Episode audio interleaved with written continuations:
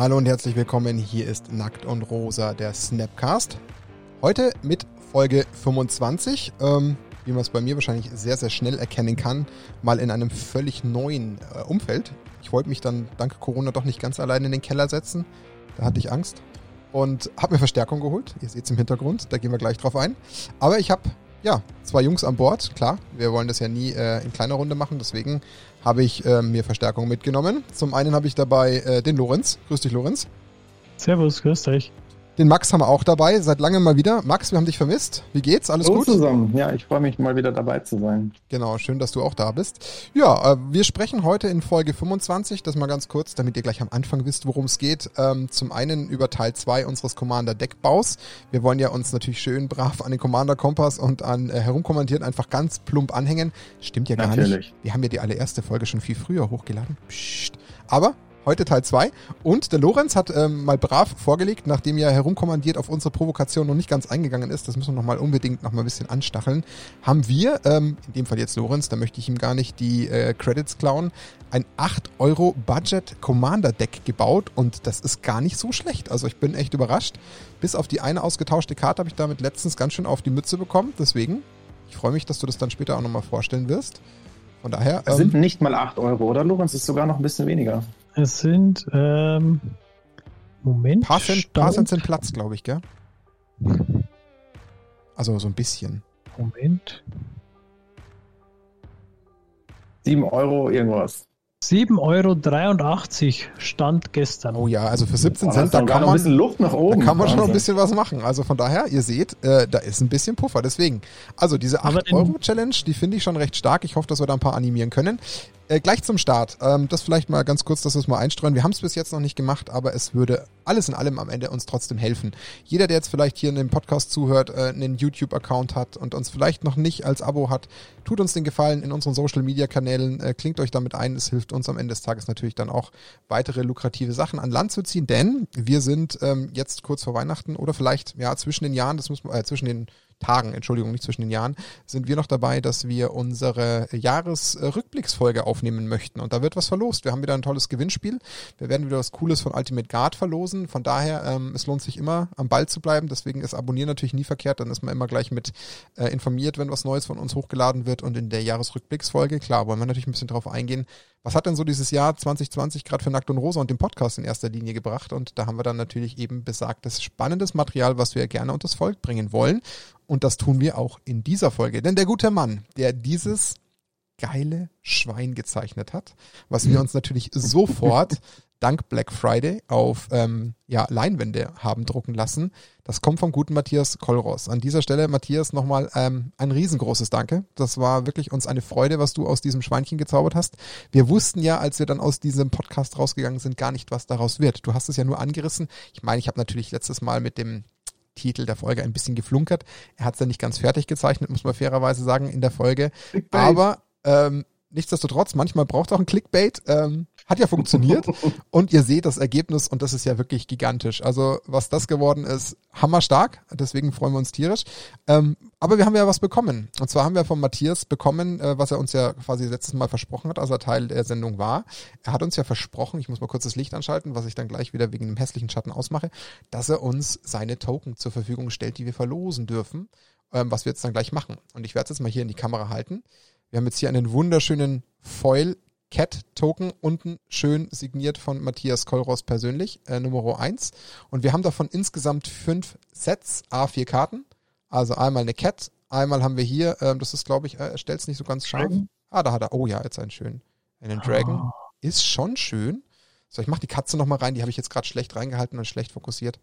Es ist schon, ist schon schön. Das ist Also schon echt ziemlich cool. Matthias, also auch dafür wirklich Kudos. Das sind richtig coole ähm, Token. Jetzt mag er da noch nicht so ganz scharf stellen. Findet mich schärfer, ich weiß nicht so genau, was er da nicht mag. Man kann sich den Demon grob vorstellen. Vielleicht ist es einfach auch dieses Vollglitzer. Und wir haben last but not least ähm, die ja quasi Ancient One, was jetzt in dem Fall Marilage darstellen soll. Also auch die, ja leider auch nicht ganz so scharf. Also irgendwie mag er den Fokus gerade nicht so. Ich stelle mich Wie einfach sieht eigentlich an. die Rückseite aus davon? Ähm, das ist einfach nur so eine Token-Rückseite, die jetzt dann quasi dafür extra gemacht cool. ist. Genau. Also, wir haben davon insgesamt ähm, fünf Sets, die jetzt unter den Kommentaren der letzten Folge ähm, ausgesucht werden. Da haben wir jetzt hier meinen Random Picker. Ich blende es tatsächlich im, im Live-Video ein und das äh, ist jetzt quasi direkt zu sehen. Und ich würde direkt zur Tat schreiten, damit wir natürlich ähm, die Folge mit sinnvollem ähm, Inhalt gestalten können. Und würde jetzt einfach mal ganz stumpf auf Start drücken, um den ersten Kommentar rauszusuchen. Und diesen ersten ähm, Token oder die ersten Token-Sets, das erste Token-Set, jetzt kriege ich es sprachlich gar nicht raus, das gewinnt der Jürgen Schramm, der sich einfach nur mit einem sehr cooler Podcast mit saucoolem Thema drunter gepackt hat. Aber ihr seht, Ja, Jürgen, erste? gereicht. Jürgen hat tatsächlich schon mal hier ähm, das erste Set abgegriffen. Ähm, am Ende des Tages, wir versuchen dich zu kontaktieren. Wenn du uns vorher hörst, kontaktier du uns. Wir brauchen Adresse, damit wir das Zeug verschicken können. Ähm, dann machen wir den weiteren Gewinner. Der zweite Gewinner äh, eines Tokensets ist äh, der Flomo. Äh, auch dir Glückwunsch zu diesem Token. Schön, dass du es äh, ebenfalls kommentiert und gewonnen hast. Nummer drei, äh, die sich über ein Set freuen dürfen, ist der Das Dove, Dove, wie auch immer man das aussprechen will. Ich hoffe nicht, dass ich es falsch ausgesprochen habe. Das kann ich jetzt gerade nicht einschätzen. Darfst uns natürlich gerne nochmal kommentieren, ähm, ob wir es richtig gemacht haben.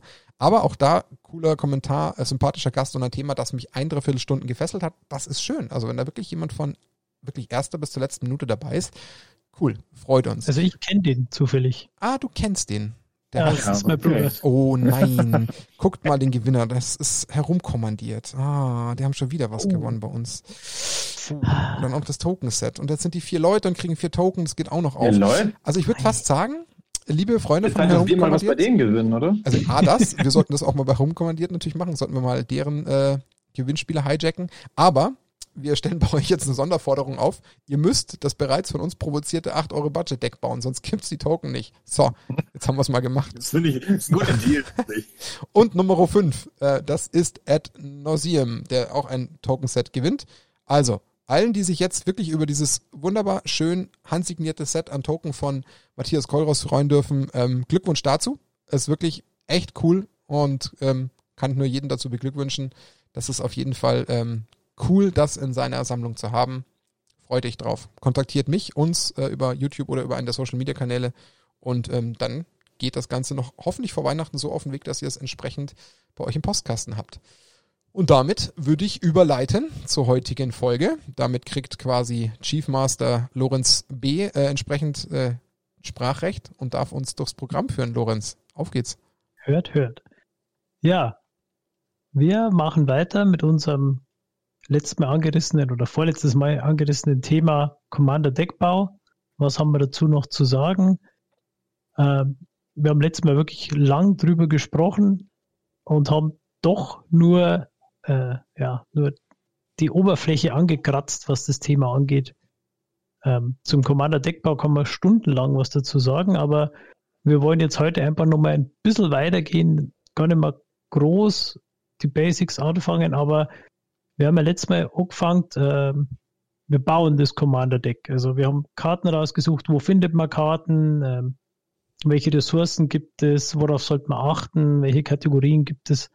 Und wie wir letztes Mal schon gesagt haben, äh, dann sitzt du da und hast dir Karten rausgesucht und es sind schlimmstenfalls 200 und Mindestens. dann sitzt der Martin da und, Und weint, weint. Ja, ganz lang erstmal.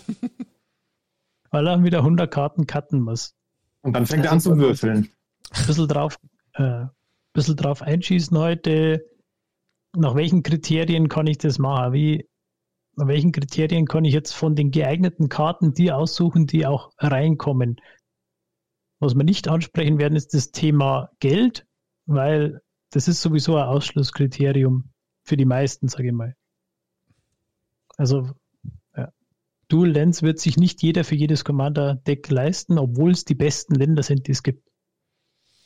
Wohl wahr, aber valider Punkt. Ähm, deswegen ist natürlich da die Option, sich dann nach den Budget-Alternativen umzugucken, die weisere Vorgehensweise definitiv.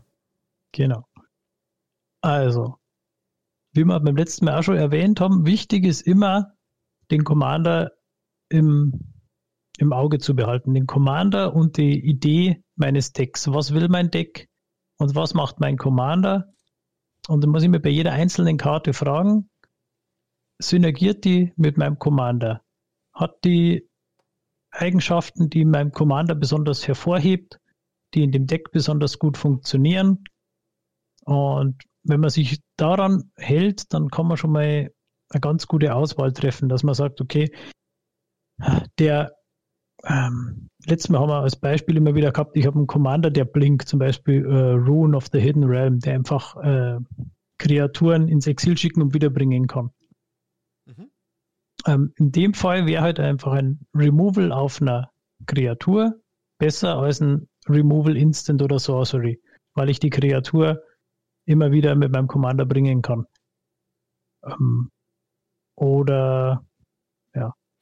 Also ganz kurz äh, von mir ein Einwurf. Also ich kann tatsächlich äh, immer noch äh, immer so ein bisschen diese Einsteigerbrille auflassen meinerseits. Ich ertappe mich jetzt mittlerweile, dass ich endlich, muss man fairerweise sagen, in einem Fahrwasser angekommen bin, wo ich es wirklich schaffe, mich mal bewusst mehrfach auf eine Karte zu stürzen und mir dreimal zu überlegen, passt die jetzt wirklich mit in das Deck? Und was will ich mit dieser, mit dieser Aussage eigentlich vermitteln?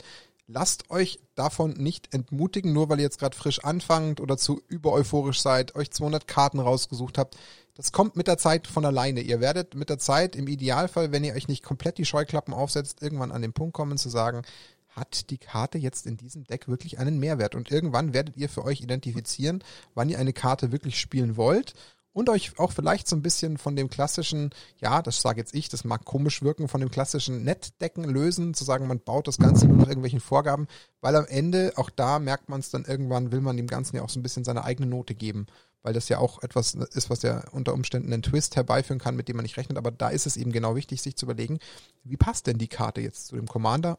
Und zur Not, es gibt nichts Besseres als ausprobieren, auch da einfach mal riskieren, ein, zwei Matches spielen, auch wenn es schwer ist, weil sich die Decks, gegen die man spielt, ja selten gleichen und auch die Runden ja in sich selbst deswegen auch noch lang nicht. Dafür sind ja einfach die Decks zu groß. Aber probiert es einfach und irgendwann kommt, glaube ich, der Punkt von alleine. Also ich kann davon Aber ich glaube auch spätestens, wenn man äh, in der Community so ein bisschen das Wettrüsten anfängt, äh, wenn man versucht, dann sein Deck zu optimieren, dann stellt man auch einige Fragen, ähm, äh, einige Karten nochmal wirklich in Frage. Will wirklich jetzt das unterstützen, was ich gerne machen möchte? Oder ob es da vielleicht bessere Alternativen gibt. Also das ist halt so ein bisschen auch die ähm, äh, persönliche Erfahrung, dass äh, die Decks sich einfach auch massiv gegenseitig pushen und ähm, dann das eine oder andere Element dann nochmal rausfliegt. Genau. Ja. Also mir geht es auch noch oft so, wenn ich ein Deck baue, also oft, das klingt jetzt so, als würde ich ständig Decks bauen, tue ich nicht, aber wenn, dann äh, gehe ich meine Ordner durch und denke mir, oh, die Karte, die liegt jetzt schon so lange im Ordner und die ist eigentlich toll, die packst mit rein. Und die, ah, die ist auch toll, die packst mit rein. Und die, und dann am Ende fliegen sie doch wieder raus. Die 20 Karten viel und die gehen alle wieder raus und gehen zurück in den Ordner, weil sie halt tolle Karten sind, aber nicht äh, mit, mit, dem Commander irgendwie zusammenpassen. Ähm, was in die gleiche Kerbe schlägt, man sollte auf seine Mana-Kurve aufpassen. Mhm. Klar, die coolsten Spells sind die, die sieben, acht Mana kosten und dann gewinnst du ähm, das fühlt sich ganz toll an, wenn man die spielt. Das Problem ist, man spielt die nicht. Du kommst so selten mal in der Situation, wo ich sage, ich kann einen 7 Mana äh, Spell spielen und dann nächste Runde spiele ich meinen 8 Mana Spell und dann vielleicht die Runde drauf noch meinen 9 Mana Spell. Mhm. Ähm, also die Chance, dass man mal so weit kommt, klar wirst du es wahrscheinlich pro Spiel ein, zweimal schaffen, genug Mana und Zeit und Möglichkeit zum haben, so einen, einen, einen Zauber irgendwie auszuspielen. Aber das Problem ist halt, was machst du die anderen sechs Runden vorher? Also sprechen was auch so viele Faktoren dagegen. Also egal ob das jetzt irgendwelche Formen von, von Board-Vibes sind, dass man irgendwelche, keine Ahnung, die ganzen anderen ähm, Sachen auf die Hand gebounced bekommt oder dass man vielleicht einfach nicht äh, die, die Mana-Sachen zieht, um da überhaupt im, im, im Late-Game ist es ja schon fast, überhaupt dazu zu kommen, sowas zu spielen, das ist einfach nicht Commander-typisch. Also da muss man schon realistisch bleiben, wie du sagst. Da muss es schon andere Synergien geben, die das irgendwie ermöglichen. Deswegen gebe ich dir vollkommen recht. Mhm. Auch der Reiz ist da, braucht man gar nicht reden. Der Reiz ja. ist immer da, das die größte, geilste Karte auf den Tisch zu knallen. Aber erstens, da sitzen drei ja. Leute, davon äh, wittern drei, davon meistens mit einem Counterspell natürlich genau dir dann ins Gesicht zu spucken, wenn du eigentlich schon freudestrahlend wie so ein Honigkuchenpferd da sitzt und dir endlich deinen Mana dafür zusammengespart hast. Und dann kommt diese böse Ernüchterung. Also das ist auch eine Falle, glaube ich, in die viele am Anfang, gerade beim Anfangsdeckbau, ganz stark, stark reinstolpern. Also das habe ich auch schon selbst erleben müssen. Ja, Ich glaube, was an der Stelle auch noch wichtig zu erwähnen ist, ist die Tatsache, dass ähm, man jetzt nicht irgendwie auf, auf so große Mana-Spells verzichten sollte, sondern man kann die schon durchaus spielen. Natürlich halt äh, in, in einer ja, verhältnismäßig sinnvollen Menge. Und was mir persönlich immer auch extrem wichtig ist, dass wenn man so einen 8-Mana, 10-Mana oder was auch immer ähm, ähm, im Spruch spielt, dass das irgendwas ist, was wirklich einen dazu bringt, dann vielleicht auch im, im, im Endeffekt das Spiel zu gewinnen. Also die ist einfach nur eine 8-Mana-Kreatur, die dann da rumliegt. Ist, glaube ich, nicht so ähm, äh, effektiv wie jetzt irgendwie ein, ein fettes Ultimatum oder 10 Mana für einen Mindslaver, 6 Mana zum Casten, 4 zum Opfern und ich übernehme den Zug eines Gegners. Ich glaube, das sind schon so Sachen, wo man dann auch mal viel Mana investieren kann und äh, natürlich auch ein gewisses Risiko eingeht, aber dann am Ende dafür belohnt wird. Ist ein guter Punkt, ja. Max. Dann noch eine kleine Ergänzung. Genau das geht nämlich auf das zurück, was ich gerade vorhin einfach schon gesagt habe. Nehmt euch einfach dann nochmal wirklich diese Karte bildlich mit einem vielleicht existierenden Spielzug vor Augen. Legt euch mal diese 8-8-Karte vor eurem geistigen Auge auf den Tisch und denkt mal nach, naja, was bringt sie mir? Warum? In der Regel, äh, gerade bei sowas wie Commander, liegen, wenn überhaupt, bei den Gegnern eh schon äh, Massen an gegnerischen Kreaturen, ja, was kannst du machen? Eine blocken, wenn der andere mit vielleicht 24 Token 2-2 mhm. angreift, dann bringt dir eine Achterkreatur auch nichts, wenn die nur eine Kreatur blocken kann. Das ist Punkt 1. Punkt 2 ist, dann kommt vielleicht die nächste Runde der lange quasi angekündigte Board-Vibe, dann ist deine Kreatur auch schon wieder dahin. Also das sind so Sachen, da muss man sich überlegen, welchen Mehrwert bietet diese Karte, so wie Max das schon sagte. Hat sie irgendeine andere Bewandtnis, irgendeine andere Synergie? Kann ich damit irgendwas anderes triggern?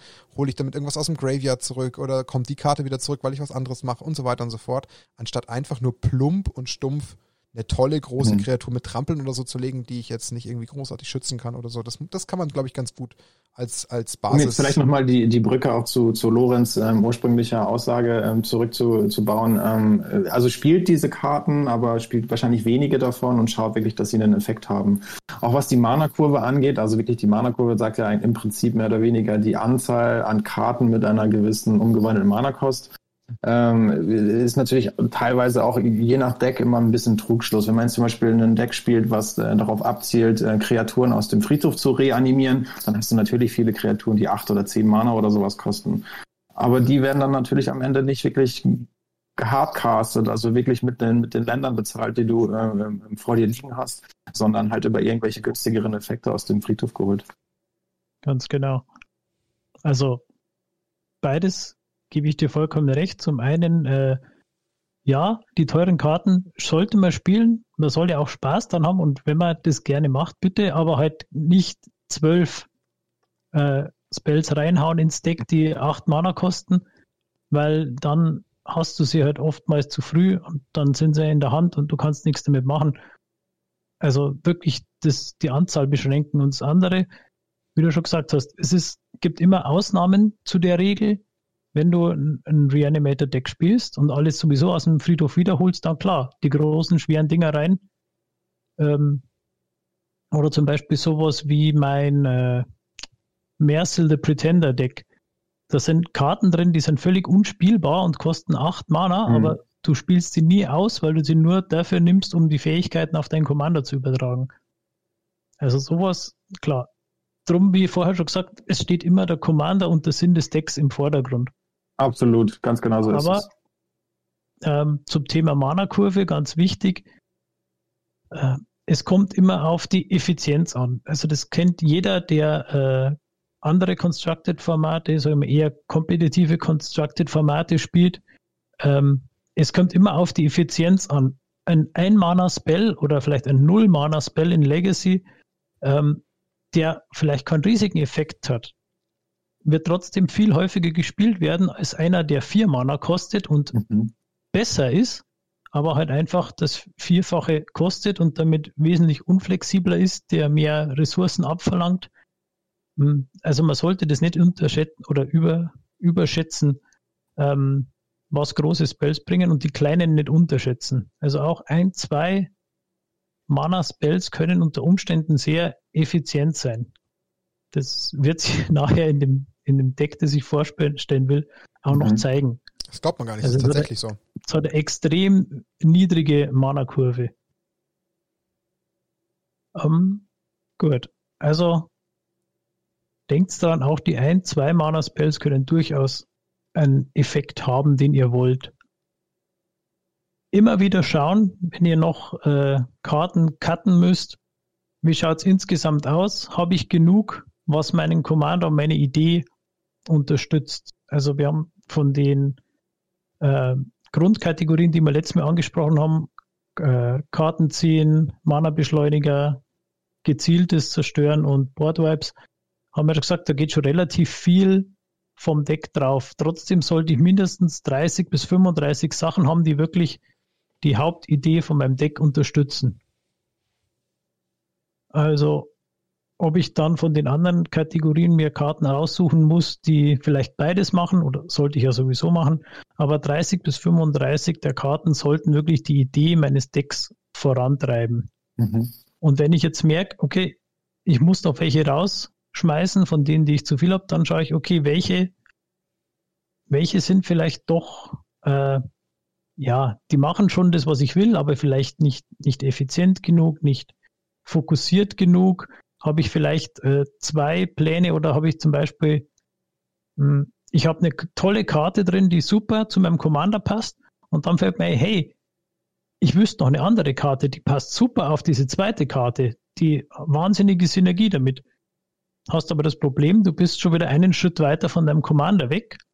Und die Chance, dass du zwei Karten aus deinem Deck gleichzeitig auf der Hand hast, von denen oder im Spiel hast, von denen keiner der Commander ist, ist relativ gering. Also man verrennt sich da ganz gerne. Ich würde vielleicht noch einen Punkt mit anmerken, da gerne auch offene Gegenmeinung. Kann es ein bisschen aus eigener Perspektive berichten, weil ich natürlich mit einem Commander ähm, wie Muldrota natürlich einen sehr, sehr teuren Commander spiele. Der hat natürlich starke Synergien und der ist auch relativ stark unterwegs. Aber ich glaube, und das würde ich jetzt schon auch mal ganz äh, grob pauschalisieren, ich glaube schon, dass man auch ein Stück weit aufpassen muss, dass man, ja, man in erster Linie versuchen sollte, seinen Commander zu unterstützen, aber vielleicht im besten Falle auch schafft, dass man die Karten untereinander, auch wenn irgendwie möglich, ohne den Commander im Idealfall kombinieren lässt, weil einem das mhm. ja ein mhm. gewisses Rückgrat bietet, falls einem ständig der Commander geschrottet wird, weil es bringt dir ja auch nichts, wenn du deine 35 Karten explizit wirklich nur und pur auf deinen Commander konzentrierst und die ohne den Commander, um es mal zu übertreiben, nahezu wertlos sind, wenn dir dann die Gegner die ganze Zeit nichts anderes machen, als deinen Commander zu nuken, dann bringt es ja auch nichts. Also ich will nur sagen, ja, also bin ich total bei dir, diese Karten natürlich stark auf den Commander konzentrieren, aber ich glaube, die, die Königsdisziplin ist es eigentlich, eine so gute und gesunde Mischung zu finden, dass man eben auch eben ohne Commander ein Stück weit, ich sage jetzt mal, überlebensfähig ist und dann trotzdem vielleicht auch dann auf dieser Synergieebene auch quasi so eine Art Parallelstrang aufbauen kann, der neben mhm. und ohne, beziehungsweise auch ohne den Commander leben könnte, weil die Karten ähm, überlebensfähig sind alleine oder mit, mit, mit anderen Nicht-Commander-Karten ähm, oder nicht mit Commander ausgespielten äh, Fähigkeiten etc. Ich glaube, das ist auch nicht äh, zu vernachlässigen. Oder seht ihr das jetzt völlig anders? Das ist ein ganz, ganz guter und ganz wichtiger Punkt, den du gerade ansprichst, Martin. Äh, wie du das gerade gesagt hast, ist mir äh, eine Erinnerung in den Kopf gestiegen. Da habe ich auch ein, relativ am Anfang meiner Commander-Karriere gegen einen Freund gespielt, der hatte ein Deck mit äh, Doran, äh, The Siege Tower, eine 05 in Absahnfarben, der sagt, dass Kreaturen, ähm, äh, wenn sie angreifen, äh, Schaden in Höhe ihrer Widerstandskraft machen, anstatt ihrer Stärke. Und äh, sein Deck war so aufgebaut, dass er halt diese ganzen Kreaturen, die irgendwie 0-4 oder 0-5 oder 1-5 sind, gespielt hat und da immer seinen Commander nebenlegen wollte. Wenn du allerdings jetzt immer wieder diesen Doran irgendwie handeln konntest, äh, abschießen oder was auch immer, dann hat sein Deck einfach nichts gemacht, außer Mauern zu legen. Und da ist mir das erste Mal wirklich aufgefallen, dass es absolut entscheidend ist, dass du ein Deck baust, was auch im, im Idealfall ohne den Commander gewinnen kann. Genau. Das war also meine Message. Absolut. Also ich gebe dem Martin voll recht. Man sollte tatsächlich eher sagen, die Idee des Decks muss im Vordergrund stehen und nicht der, der Commander. Der gibt halt die Idee meistens vor. Ja. Aber wie du schon sagst, im Idealfall oder im Normalfall sollte das Deck auch ohne Commander funktionieren. Mhm. Genau das Problem, das du gesagt hast, Max, habe ich zum Beispiel mit meinem Arcades-Deck. Das ist mhm. im Prinzip das gleiche wie der Doran. Ähm, das besteht eigentlich nur aus Mauern. Und wenn es funktioniert und der Arcades liegen bleibt, dann äh, überfährt es vierten, fünften, sechsten Zug die Gegner mit 30, 40 Schaden. Mhm. Aber wenn es halt einer riecht und gemacht wird, dann genau. nicht. Dann bremst, dann sitzt, genau. du halt da. Dann bist du halt dann ausgenockt, genau. Also deswegen also, war mir nur wichtig, das einfach nochmal so als, als mhm. ähm, ja, Denkanstoß mitzugeben, dass man das versucht, weil ich glaube, wenn man von der Warte kommt, dann wird in der Regel, wenn man das halbwegs gut abstimmt, immer per se, denke ich, ein stärkeres Deck, weil man sich, glaube ich, schon mal eine ganz wichtige Schwachstelle ausmerzt, die man sonst schmerzhaft in den Spielen äh, verspürt und vielleicht auch gar nicht so richtig den Hintergrund versteht, warum jetzt das Commander einem nicht so Spaß macht, weil man halt immer wieder irgendwie denkt, naja, mein Commander, der müsste doch performen, der ist doch super. Und dann rennt man Spiel für Spiel in dieses Match rein und ist mit seinen restlichen Karten ohne Commander mehr oder weniger machtlos, weil halt klar, schon mhm. auch Spieler am Tisch sitzen, die irgendwann so ein bisschen den Braten riechen. Und wenn sie halt merken, keine Ahnung, wie bei mir, Muldroter, der sehr stark natürlich auf die Graveyard-Komponente setzt, dass der natürlich weg vom Tisch muss, dann weißt du halt, du hast halt automatisch schon ein rotes Fadenkreuz auf der Stirn und damit musst du halt umgehen können. Das musst du von vornherein immer ein Stück weit einkalkulieren. Ich meine, klar, wenn du gut in Politik bist und versuchen kannst, dich so ein bisschen durchzuschmuggeln und durchzumuggeln und äh, so ein bisschen zu suggerieren, dass da jetzt keine große Gefahr in Verzug ist, kann klappen. Aber da musst du schon gut auf der politischen Ebene sein. Da klappt, dann brauchst du auch gar kein starkes Deck mehr, weil dann reicht dir wahrscheinlich die politische Komponente, dass sich die anderen untereinander fetzen und du dann mit deinen, weiß ich nicht, 05er Mauern irgendwann mal aus Versehen den Schalter umlegst und sie überfährst. Aber mhm. die Wahrscheinlichkeit ist eher gering. Ja, es ist halt aber eine Frage der Strategie, die du gerne fahren möchtest. Ja. Gehst du halt äh, gerne ein großes Risiko ein, dann genau. okay, go for it, alles gut. Aber ähm, wenn du versuchst, möglichst effektiv und auch effizient zu spielen, dann versuchst du ein Deck zu bauen, was auch ohne den Commander gewinnen kann. Ja. Zurück zu Lorenz.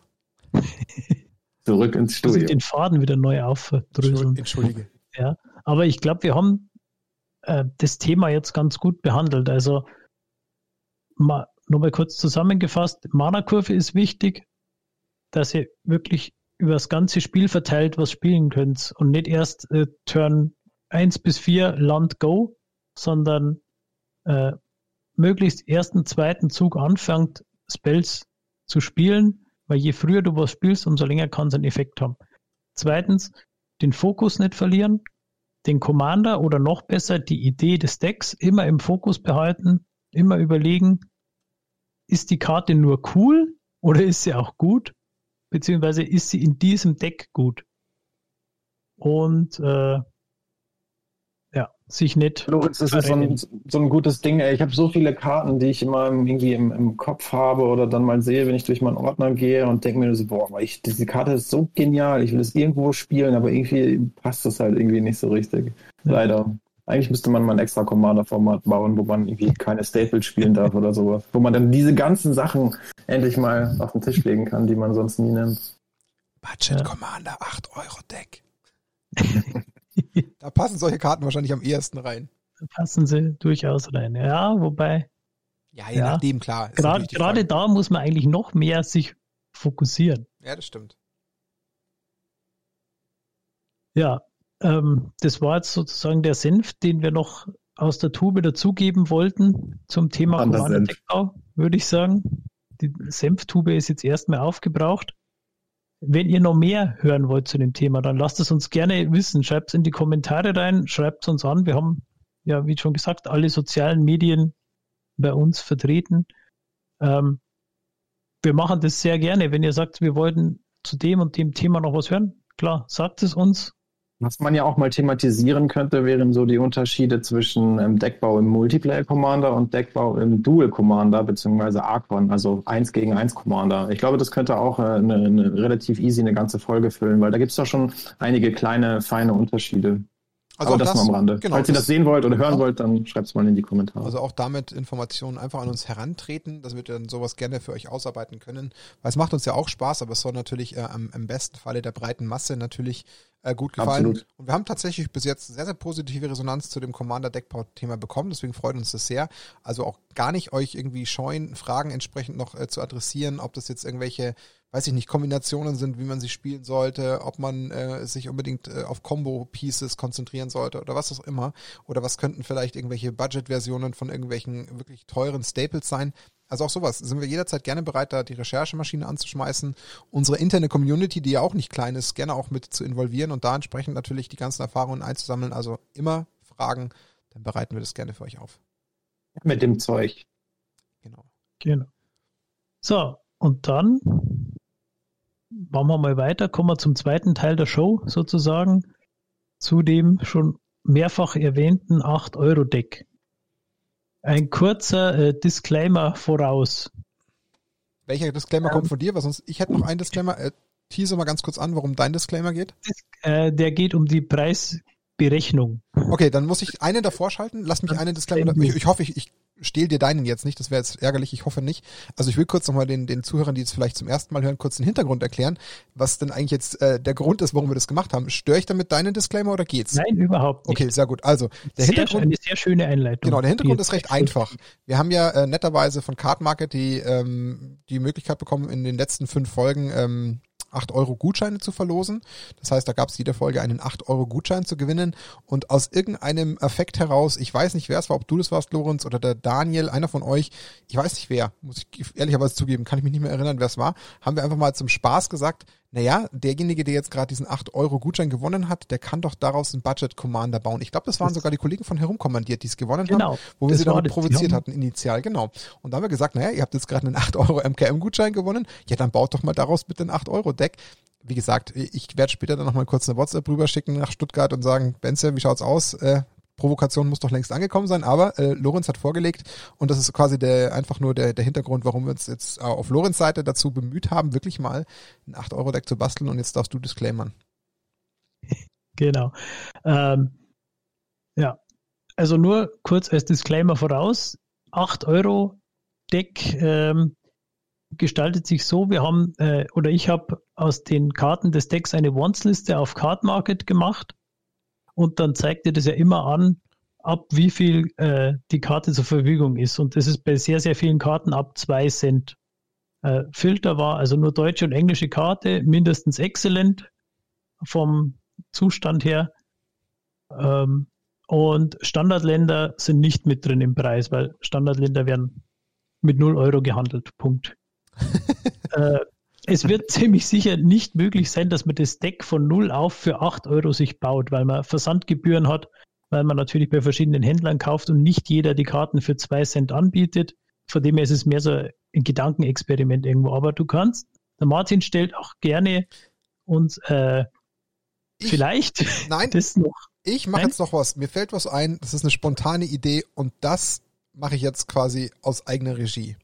Und da jetzt jeder, der zuhört, und aufpasst, hat die Möglichkeit.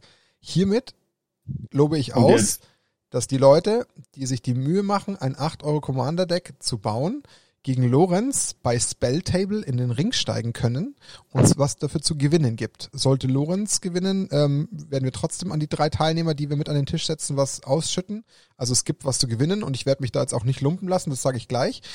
Die hört, hört. Teilnehmer, die sich jetzt melden und die damit einen vollen Multiplayer-Tisch mit vier Leuten, also in, so drei plus Lorenz, bei Spelltable ähm, und Remote voll machen, die haben die Chance, was zu gewinnen. Das äh, mache ich jetzt einfach mal so, weil ich einfach sehen möchte, ob es da genug gibt, die da Lust drauf haben, so einen 8-Euro-Commander zu bauen. Ähm, die Prämisse bleibt die gleiche, genau wie es jetzt Lorenz gemacht hat. Also die Vorgabe wäre, dass man sagt, okay, ähm, 8 Euro im Sinne von, wenn man jetzt eben nicht bei verschiedenen Händlern kauft, sondern einfach so eine Wants-List anlegt und dann halt nachweisen kann, dass die dabei Excellent und Deutsch-Englisch ähm, zusammen 8 Euro ergeben, dann ist das die Richtlinie und das würde ich jetzt einfach mal als kleines, witziges Event äh, lostreten wollen und hoffe, dass wir damit Leute motivieren können. Also da muss es doch ein paar geben. Also wenn ich so nachdenke, Otto Kaiser, der sagt, man hört das in seiner kleinen Community immer wieder an mit Commander-Interesse und so, da muss es doch ein paar geben, die Bock haben, auf den Zug aufzuspringen. Enttäuscht mich nicht.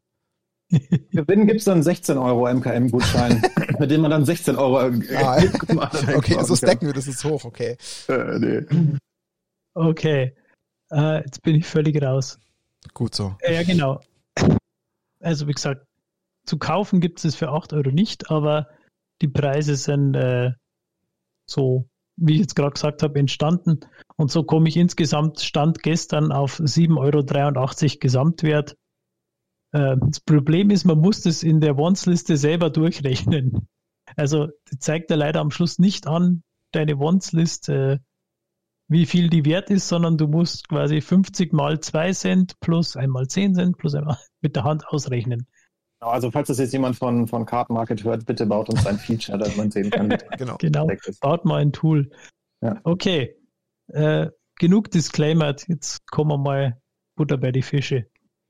Erzähl äh, mal die Strategie. Die Idee kam mir eigentlich daher, ähm, meine Commander sind zum einen Ellige, der Augur der, des Scheideweges auf Deutsch, Crossroads Augur, ein neuer Rare blauer Commander aus äh, Commander Legenden, Commander Legends. Ich lese mal kurz vor, der kostet vier und zwei blaue ist eine legendäre Sphinx, hat fliegend 5, 6 und, jetzt kommt der interessante Text, wenn du mit Hellsicht eine Ansicht an, Anzahl an Karten ansehen würdest, ziehe stattdessen entsprechend viele Karten. Also wenn man Hellsicht anwenden würde, was eine furchtbare deutsche Übersetzung für Scry ist, also für jeden Scry, den du machst, ziehst du stattdessen eine Karte.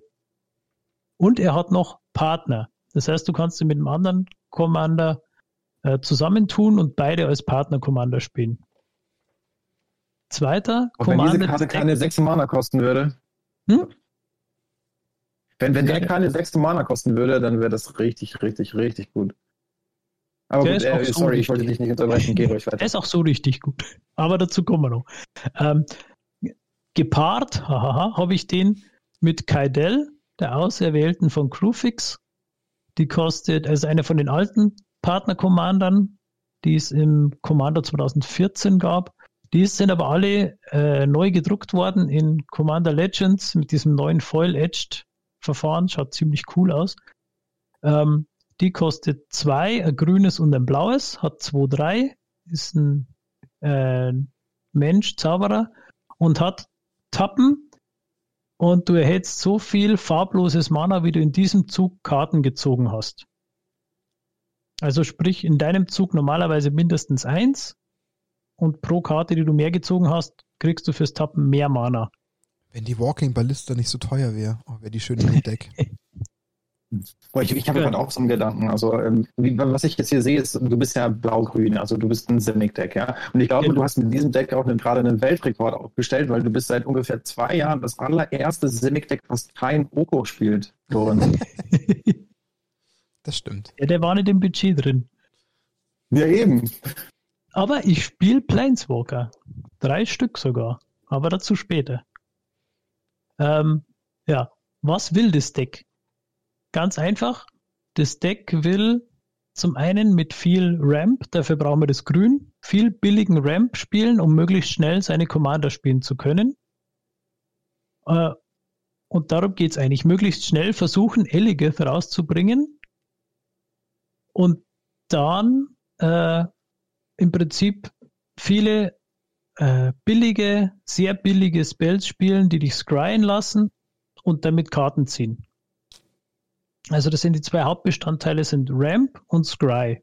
Also Ramp und Card Draw, im Prinzip genau das, was wir vorletztes Mal gesagt haben. Die Grundpfeiler eines Commander-Decks sind genau der Fokus von diesem Deck. Eine dumme Zwischenfrage. Ich habe jetzt ein bisschen das Deck ja. durchgescrollt. Ähm, was hat dich dazu bewogen, gerade, weil du, du sprichst ja schon von Ramp, aber ich sehe jetzt bei dir in der Liste gerade mal fünf Artefakte. Also ich vermisse halt schon noch so ein paar typische klassische Mana-Dogs. Was hat dich denn dazu bewogen, die nicht einzusetzen? Also was es da so gibt?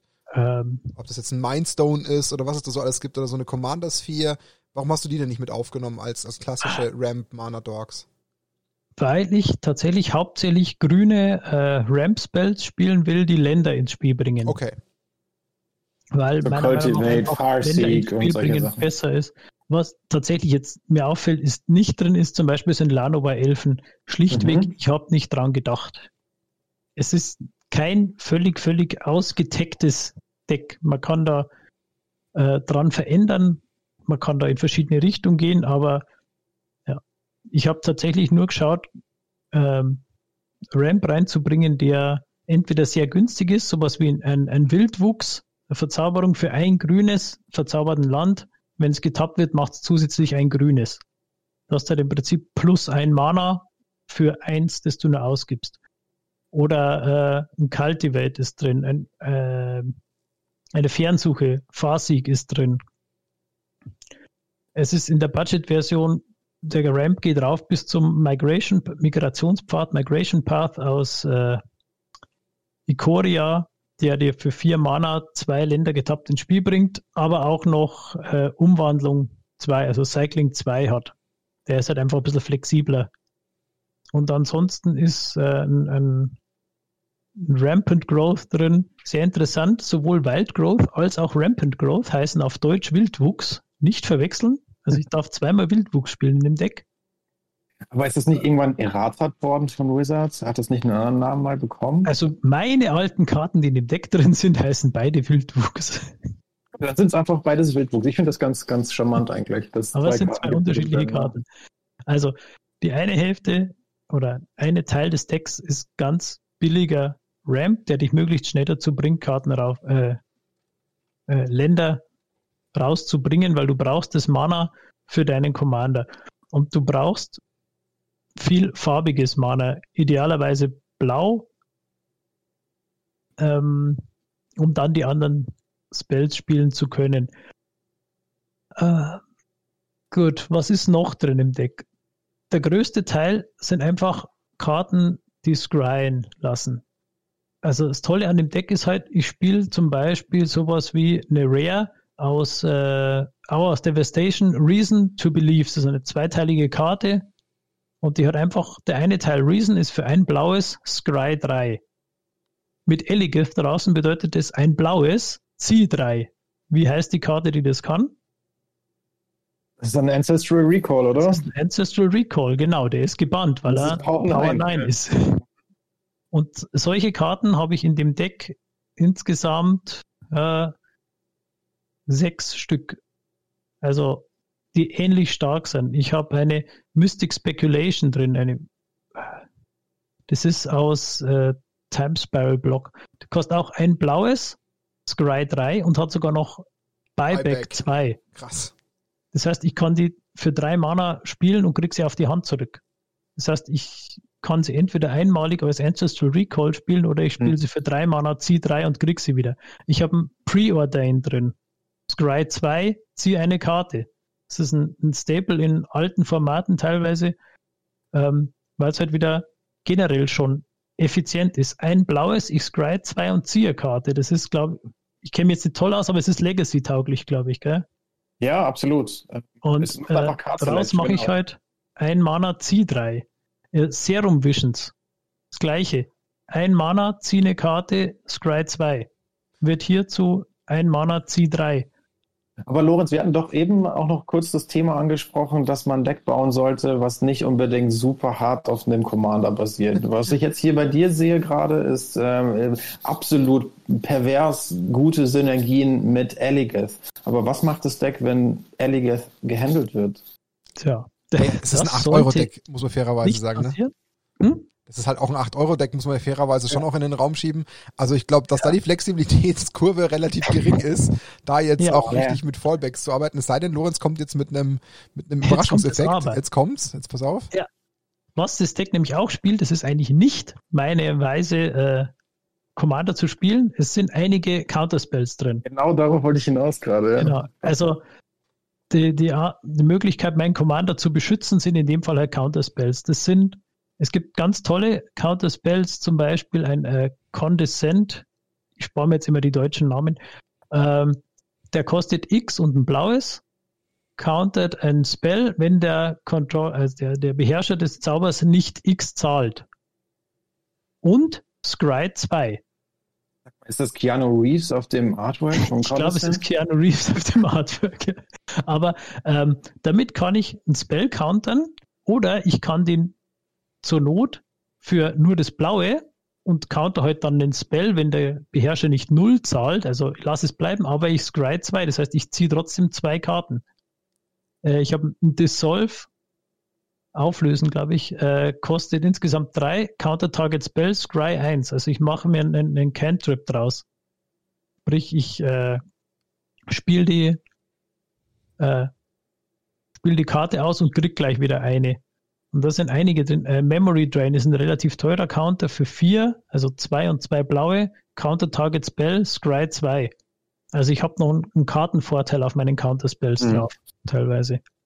Und so ähm, muss ich mich aber doch am Riemen reißen, in dem Sinn, dass ich sage, okay, ich counte jetzt nicht wild in der Gegend rum, weil so viele sind jetzt an. Das ist jetzt kein hartes Control-Deck, wo ich sage, ich counter meine Gegner komplett aus. Sondern, sondern du willst ja deine eigene Strategie gerne genau, ähm, ich, äh, ich beschütze, ja. Genau, ich beschütze meine Strategie oder ich hinter halt wirklich einen, äh, einen Gegner dran, jetzt akut zu gewinnen. Mal, klar, wenn jetzt der total Gegner, spannend aus, ja. Wenn der Gegner jetzt den von dir vorher schon erwähnten 10 Mana-Spell hat, der dann das, das Spiel gewinnt, wie äh, ein Expropriate zum Beispiel für 10 Mana im Endeffekt klau viele Sachen oder mache einen Haufen Extrazüge. Mhm. Klar, dann counter ich das natürlich schon, aber prinzipiell sind meine Counterspells sozusagen der Removal in dem Deck. Ich finde es total spannend. Also du, du hast ja wirklich den vollen Fokus auf diese Scry-Synergie gelegt, was ich echt gut ja. finde. Und äh, selbst so, so, eine, so eine kleine simple Karte wie ein Opt, also Scry 1, Draw Card für ein blaues, wird dann auf einmal zu für ein blaues Mana, Draw Card, Draw Card. Also das ist halt schon äh, ja. ähm, gar nicht mal zu unterschätzen, ja. Mhm. Ich muss gerade nachschauen, ich habe ganz eine Karte im, im, im Kopf, die ich äh, unbedingt vom Preis mal nachgucken will, weil ich glaube, dass die auch wunderbar reinpassen würde. Welche denn? Ja, Mana Drain. Nee, nee, nee. ähm, zwar, wie es vom Preislichen aussieht. Ah, zu teuer. Schade. Viel zu Was teuer. Der, der Sylvan Safekeeper. Der hätte Was natürlich, ähm, das ist Sacrifice a land, target creature you control can't be the target of spells or abilities this turn. Der wäre natürlich ah, okay. zum Protecten auch schön gewesen, wenn du halt irgendwann aufs Mana pfeifen kannst. Dann wäre ja. natürlich auch schön gewesen. Aber ja, zu teuer. Der kostet die Hälfte von deinem Deck. Zum, zum, zum Fragen hier. Okay. Ähm, was nur noch kurz so zum Überblick, was ist noch drin? Es sind so Sachen drin, äh, ein Lifecrafters Bestiary. Ähm, Artefakt für drei, at the beginning of your upkeep, scry one. Das heißt, es ist im Endeffekt eine äh, Phyrexian Arena. Und ich habe noch den Vorteil, wenn ich eine Kreatur äh, caste, kann ich ein grünes zahlen. Wenn ich das mache, ziehe ich eine Karte. Also die Karte ist eh schon nicht schlecht und wird schon im Commander gespielt. Aber hier ist sie halt zusätzlich zu ihrem Haupteffekt noch eine Phyrexian Arena. Und da gibt es mehrere so Karten im Deck, die das machen, die halt einfach so drauf haben, äh, Scry 1 in deinem Upkeep. Oder ähm, Chases, na, Chases Sanctum. Äh, macht meine Instant und Sorceries eins billiger und immer wenn ich ein Instant oder Sorcery Spell spiele, Scry 1. Also mhm. automatisch jeder Spell, den ich spiele, zieht mir eine Karte nach. Das ist schon ziemlich krass. Mhm. Also Lorenz, du rammst jede Menge und ziehst im Idealfall auch sehr viele Karten, aber wie genau. gewinnt das Deck am Ende? Genau. Gewinnen, äh, es hat ein paar so Win Conditions, wie sagt man so äh, auf Win Deutsch? Cons, ja. genau, Wincons drin. Gibt's, gibt's äh, deutschen Begriff? Zum Beispiel aus äh, Ikoria Ominous Seas. Äh, bedrohliches Meer. Also ein Enchantment für zwei. Immer wenn ich eine Karte ziehe, lege ich einen, einen Counter drauf. Ein Foreshadow Counter. Und ich kann acht Counter runternehmen und äh, erzeugen einen 8-8 Kraken. Okay. Und ich muss das Ding nicht opfern dafür. Das heißt, ich lege immer weiter Marken drauf und pro acht Karten, die ich ziehe, kriege ich einen 8-8 Kraken umsonst. Kann 8-8 Kraken-Token haben wir nicht zufällig von Matthias bekommen. Nee, oder? leider nicht. Den muss er noch zeichnen. Ich werde es gleich mal nachordern. Okay. Äh, was habe ich noch drin? Äh, es ist ne, der äh, Psychosis Crawler drin. Hm, das ist eine Artefaktkreatur für 5 Mana, hat Stern, Stern. Der äh, Power und Toughness sind so groß wie deine Handkarten. Mhm. Und immer wenn du eine Karte ziehst, verliert jeder Gegner ein Leben. Ist auch valide. An der Stelle kommt jetzt, glaube ich, nochmal dein, dein Reliquary Tower, dein Reliquienturm auch zum ja, Tragen genau. aus deiner Landbase, richtig? Ja, also es sind ein paar Sachen drin. Der Reliquary Tower ist drin. Ähm, es ist ein Thought Vessel drin, das gerade noch so im Budget mit reingerutscht ist. Karten, die halt sagen, du hast keine maximale Handkartenanzahl. Genau. genau. Ähm, zum Beispiel ein Body of Knowledge, das ist eine ganz neue Karte, ist mit drin. Ähm, der sagt auch, ich habe keine maximale Handkartenzahl, er ist so stark wie die Anzahl meiner Karten und der hat jetzt noch die Fähigkeit, immer wenn er Schaden kriegt, ziehe ich so viele Karten. Das ist auch eine Option. ist halt, also Karten ziehen macht halt einfach Spaß. Ähm, ich spiele ein paar, wie gesagt, ein paar Planeswalker drin. Die Nissa Steward of Elements, die kostet 40 Cent, glaube ich, für einen Planeswalker, weil die halt in ne? ein, zwei äh, Commander-Produkten nachgedruckt worden ist. Und die hat die Plusfähigkeit Scry 2. Ja, Glückwunsch. das ist dann der ähm, Gönnungsfaktor. Äh, noch eine äh, Wincon, die ich drin habe, ist auch ein, einerseits der Planeswalker und einerseits Jace, eine Kreatur, ne? der ja. Chase Wielder of Mysteries, beziehungsweise der Laboratory Maniac. Ja, gut. Die beide sagen, wenn ich aus der leeren Bibliothek ziehe, gewinne ich das Spiel. Spiel. Das ist meine absolut favorisierte Win-Condition, weil du machst quasi aus etwas, wo, du normalerweise das Spiel verlieren würdest, ähm, eine, eine, eine Situation, in der du das Spiel gewinnst. Das finde ich total, total attraktiv. Äh, gefällt mir sehr gut hier, gerade Jace. Ja. Und ähm, um noch schnell den dritten Planeswalker, weil das ist eine schöne Überleitung, äh, zu meinem zweiten Commander, Kiora, Behemoth Becketer aus äh, War of the Spark ist drin. Die kommt mit sieben Loyalität immer wenn ich eine Kreatur mit Stärke 4 oder größer aufs Battlefield bringe, ziehe ich eine Karte, kommt kaum vor, aber minus 1, äh, enttappe eine bleibende Karte der Wahl. Und das mache ich dann mit meinem zweiten Commander, mit der Kaidel, die mehr Mana macht. Sprich, ich ziehe für wenig Geld viel Karten mit meinem Elige und mache mir dann noch mehr Mana mit meiner Kaidel. Äh, also die Wobei es farblos ist, ne? Es ist farblos, aber wenn die mit draus liegt, dann ist halt mein, äh, was war es jetzt vorher, meine Mystic Speculation, ist halt nicht nur, in Anführungszeichen, nur ein Ancestral Recall, sondern es ist auch noch Ramp, weil ich mehr Mana zurückkriege, als ich reinstecke. Ja, wenn der Recall nicht reicht, ne? wenn, wenn, der Recall nicht gut genug ist, dann machen wir noch einen Ramp mit drauf. Ja, und deswegen okay. sind ein paar Möglichkeiten Verstehe. drin, die Kaidel zu enttappen um dann noch mehr Mana zu machen.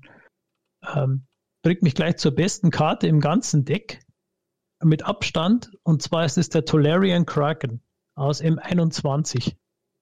Äh, ist eine Ankamen, wenn die meisten Leute sofort wieder vergessen haben, wenn sie es überhaupt mal gesehen haben. Ähm, kostet 6 Mana, ist eine 4-6 und sagt, immer wenn du eine Karte ziehst, kannst du 1 zahlen. Wenn du das machst, darfst du eine Kreatur tappen oder enttappen. Das äh, passiert dann folgendermaßen. Ich habe die Kaidel und den Kraken draußen und spiele irgendeinen Spell, der sagt, zieh zwei Karten. In dem Moment gehen zwei Trigger, also zwei Card-Trigger von dem Kraken auf den Stack. Ich sage, ich mache den ersten, ich, zahl, ich tapp die, äh, die Kaidel für Mana. Lass es, ähm, in dem Moment habe ich zwei Karten gezogen, tapp sie für zwei. Ich tapp sie für zwei, zahl eins davon und enttapp sie wieder. Dann ziehe ich meine zweite Karte. Der Trigger geht wieder auf den Stack. Ich sage, okay, ich tapp die Kaidel wieder. Diesmal für drei Mana, weil ich ja schon eine Karte mehr gezogen habe. Zahl davon wieder eins in den Kraken rein und enttapp die Kaidel wieder. Das ist schon echt gut. Ich, ich meine, es ist zwar nicht Infinite, aber.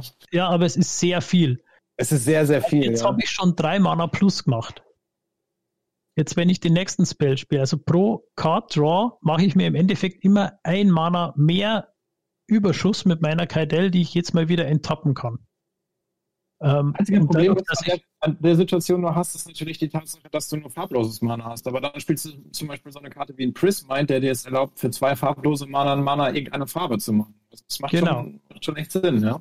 Genau, dafür sind Sachen drin, wie du sagst, der Prismite, oder das Stonework Pack Beast jetzt aus dem neuen Syndicate-Set, die einfach die Fähigkeit haben, zwei farblose Zahlen und ein Mana einer beliebigen Farbe rauszumachen. Es gibt diese Fähigkeit, habe ich gesehen, insgesamt nur dreimal. Also in meinen Recherchen habe ich nur drei Kreaturen gefunden, die das können.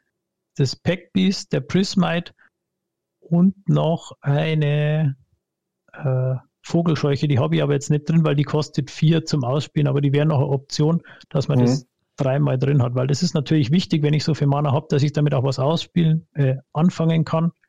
Und ich brauche viel farbiges Mana.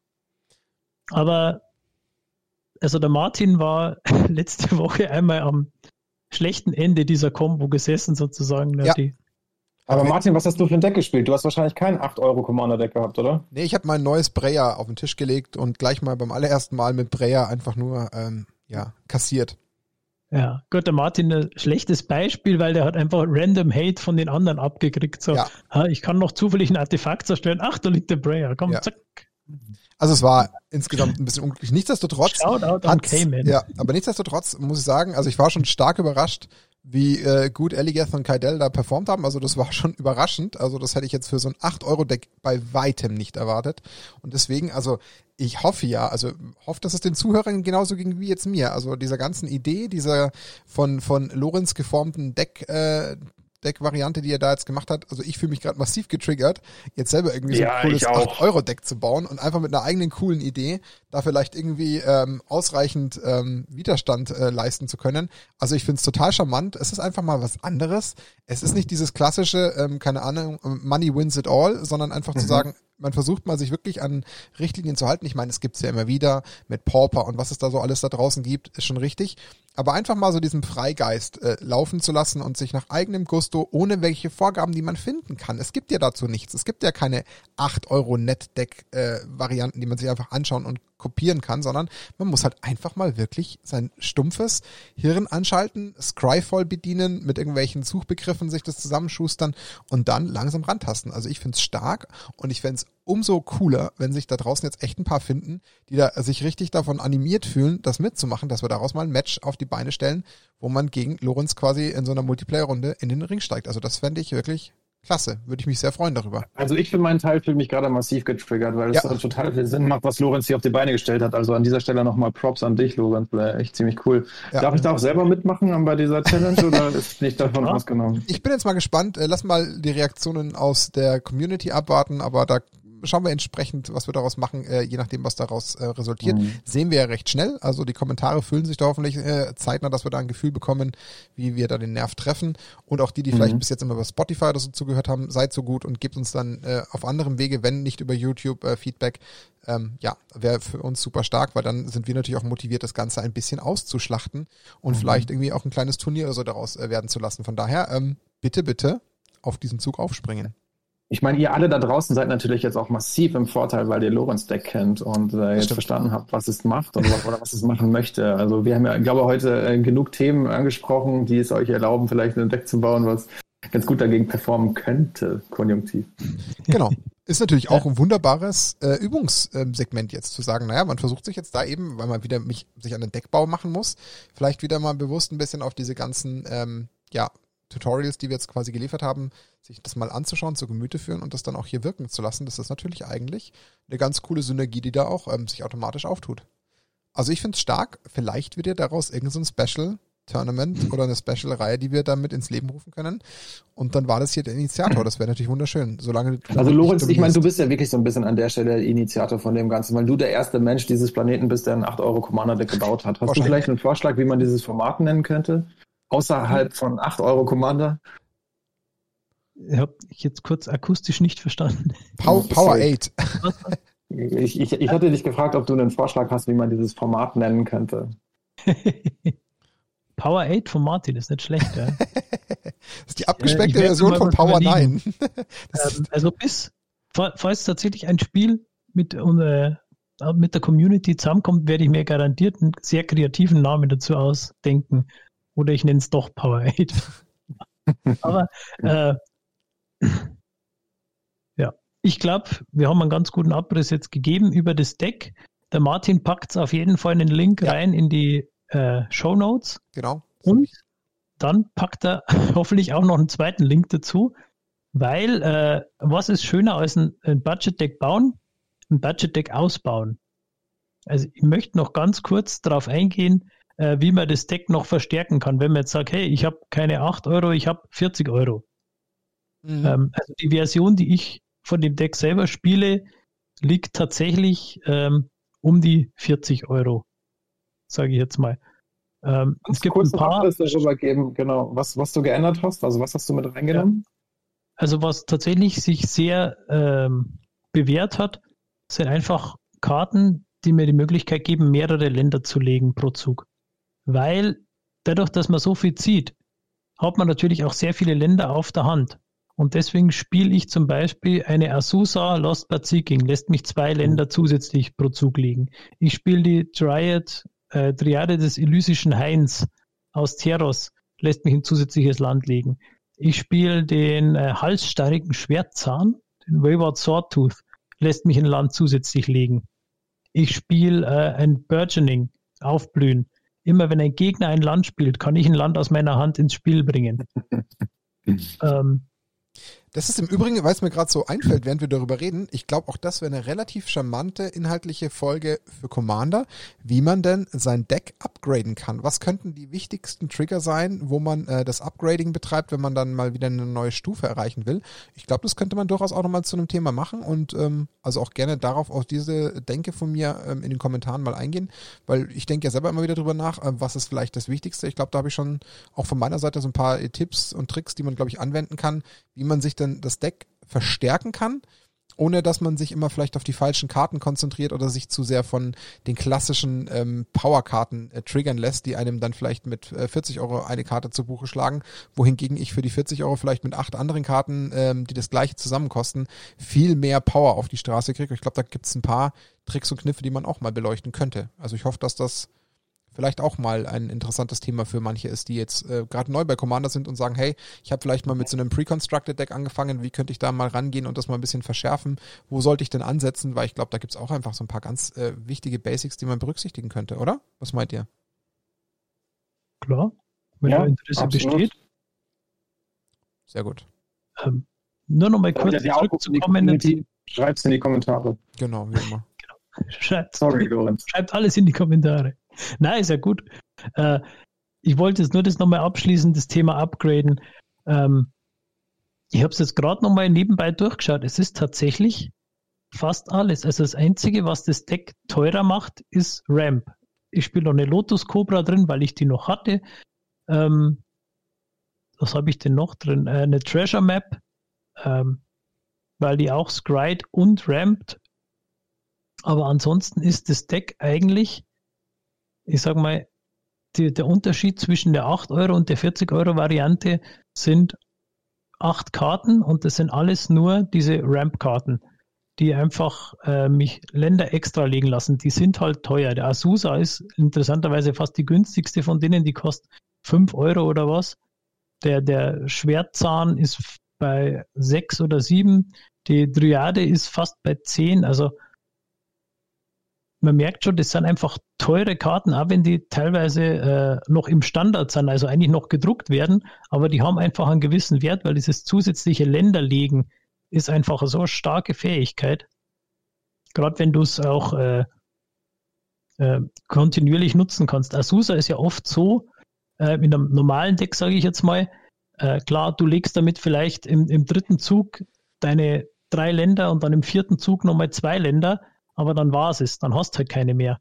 Und wenn du aber in dem Deck jetzt ständig nachziehst, kannst du eigentlich konstant pro Zug deine drei Länder legen. Ich frage mich, warum ich Azusa bis jetzt noch nicht in meinem Multirutter-Deck spiele.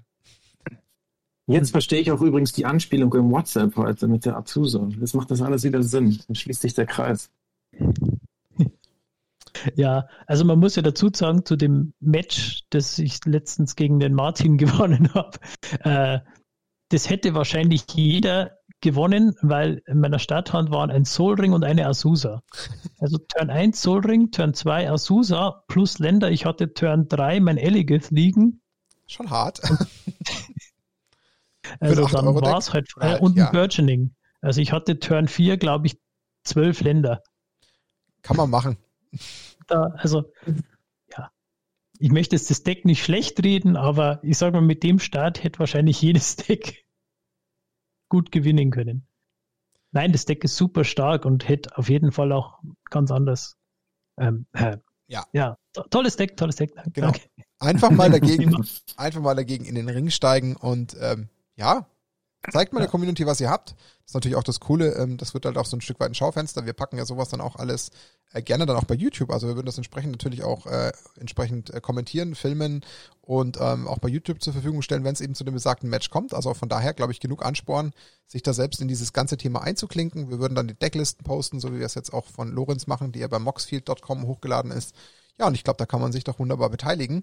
Ähm, ich denke, wir haben beide Themen ausreichend behandelt, sind gut drauf eingegangen. Ich denke, wir haben äh, zu beiden Themen eigentlich alles erzählt, was man sagen kann. Ähm, die Einblicke fand ich wieder mal super spannend, äh, fand es extrem interessant, jetzt auch gerade nochmal dieses Deck in seiner Idee zu ergründen und äh, deine ganzen ähm, Wincons so ein bisschen rauszulesen und entsprechend natürlich neben dem, dass ich damit schon verdroschen wurde, nochmal zu verstehen, wo denn eigentlich da der Wink mit dem Zaunfall herkommt. Aber ja, finde ich total cool und würde mich natürlich freuen, ähm, wenn wir da über diese 8-Euro-Thematik vielleicht noch ein bisschen häufiger sprechen können, weil es dann eventuell auf viel, viel mehr Gegenliebe stößt.